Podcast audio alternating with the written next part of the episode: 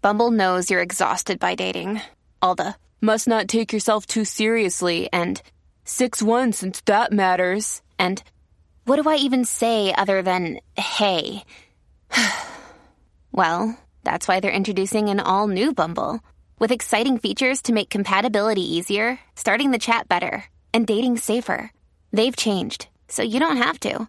Download the new Bumble now.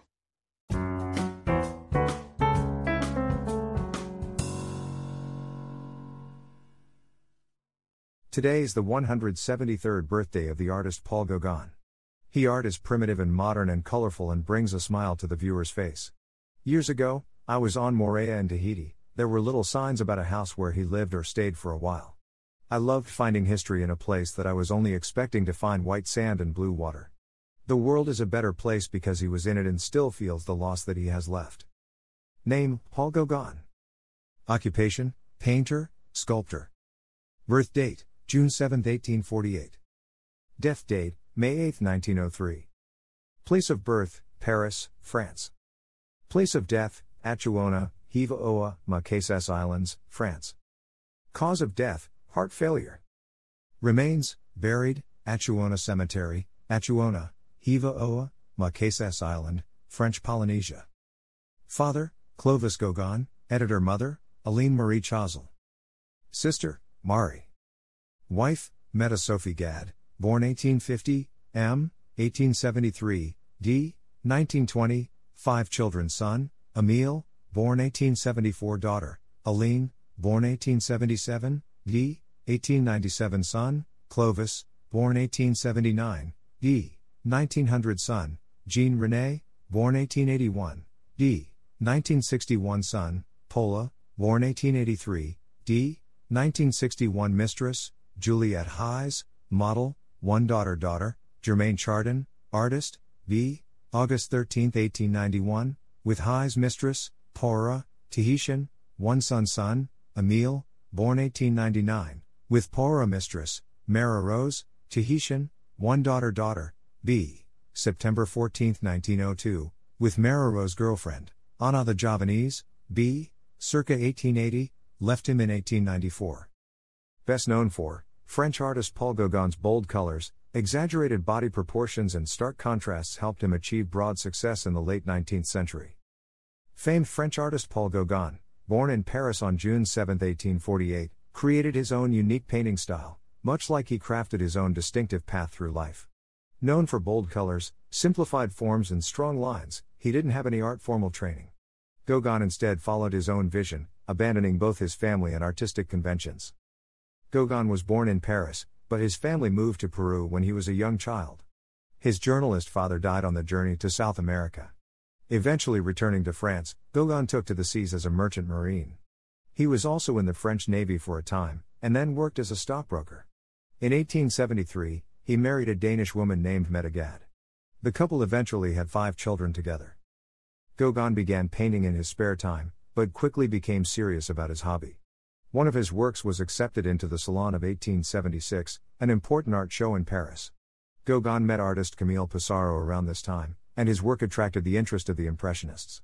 The Impressionists were a group of revolutionary artists who challenged traditional methods and subjects, and had been largely rejected by the French art establishment. Gauguin was invited to show at the group's fourth exhibition in 1879, and his work appeared among the works of Pissarro, Edgar Degas, Claude Monet, and other artistic greats.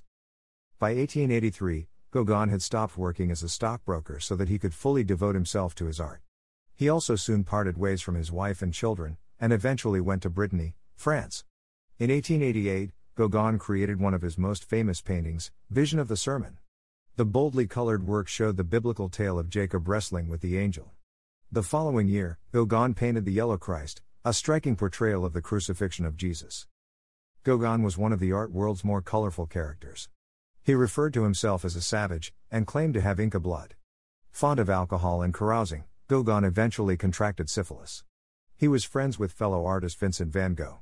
In 1888, Gauguin and Van Gogh spent several weeks together at Van Gogh's home in Arles, but their time together ended after Van Gogh pulled a razor on Gauguin during an argument. That same year, Gauguin produced the now famous oil painting Vision after the sermon.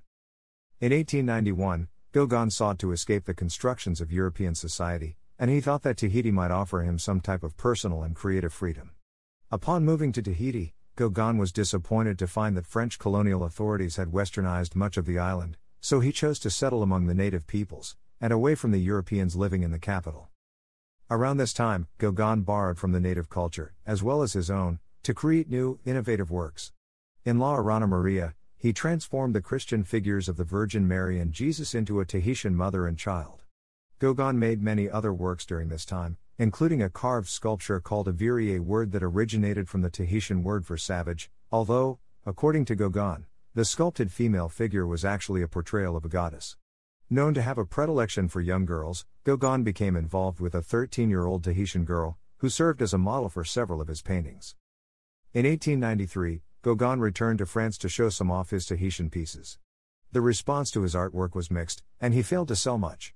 Critics and art buyers didn't know what to make of his primitivist style.